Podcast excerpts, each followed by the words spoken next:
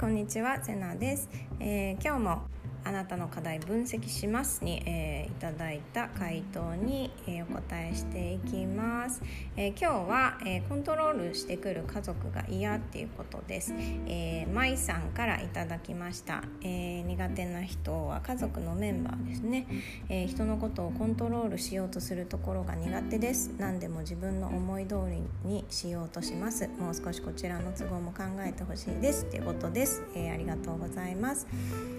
えーと、ちょっとこれも具体的なところがわからないので、えー、簡単なお答えになってしまうんですけれども、えーと、コントロールにもね、愛情があるコントロールと、もう単純に本当に人を利用しようとするコントロールってあると思うんですけれども、えーと、これはもうご家族なので、ちゃんとね、愛情があってのコントロールだと思うので、えー、今日はあのそっちでお話をしていきますね。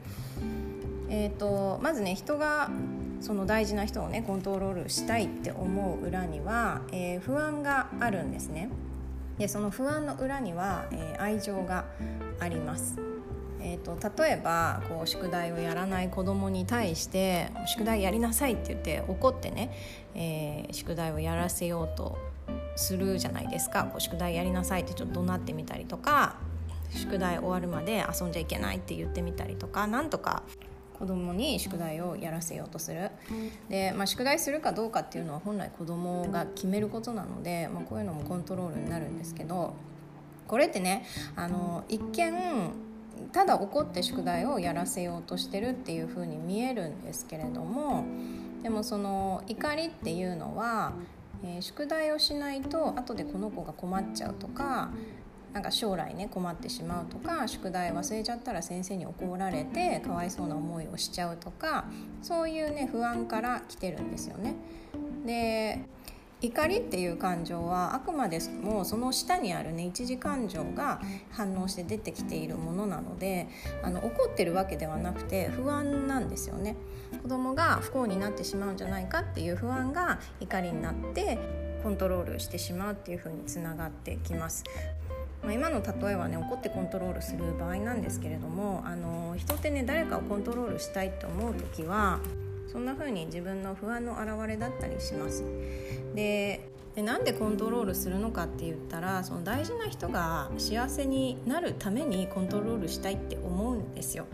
あの自分が思うこうしたら幸せになれるよねとか、こういうのが幸せへの道だよねっていうところからその人が外れちゃうって思うと、えそれじゃ幸せになれないよっていう不安からコントロールしたくなるんです。そのレールに戻したくなるんですよ。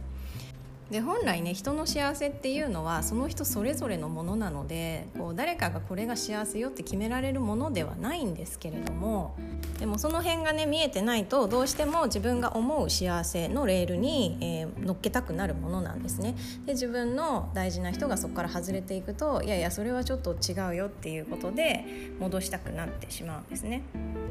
よく親がこう結婚してない子供に早く結婚しなさいって口をうるさく言うのも、親が結婚するイコール幸せって思ってるから、えー、幸せになってほしいっていう思いから早く結婚しなさいって言ったりするんですよね。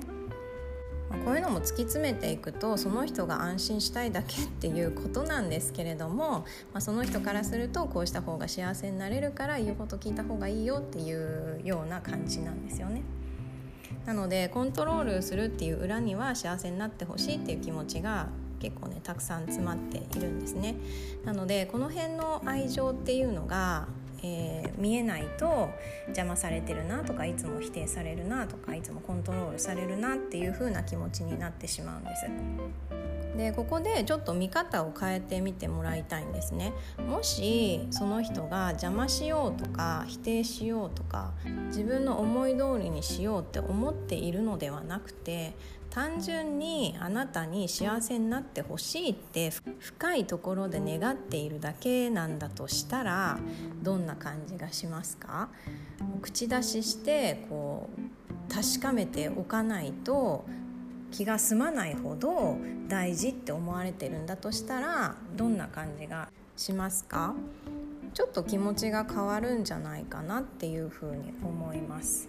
で、これもね何度もお話ししてるんですけど、自分がその人のことをどう見るかでやっぱり自分が拾う情報って変わってくるんですよね。この人は私をコントロールしてくる人だ、邪魔してくる人だっていう風に思うと、やっぱりそういう風な情報が集まってきて、ほらやっぱりコントロールしてくる、ほらやっぱり聞いてくれない、ほらやっぱり自分の思い通りに従ってるっていう風に見えちゃうんですよ。だけどもしこの人が私のことをすごい心配してくれてんだとしたらとか、もし愛愛情から言ってくれてんだとしたらっていう風に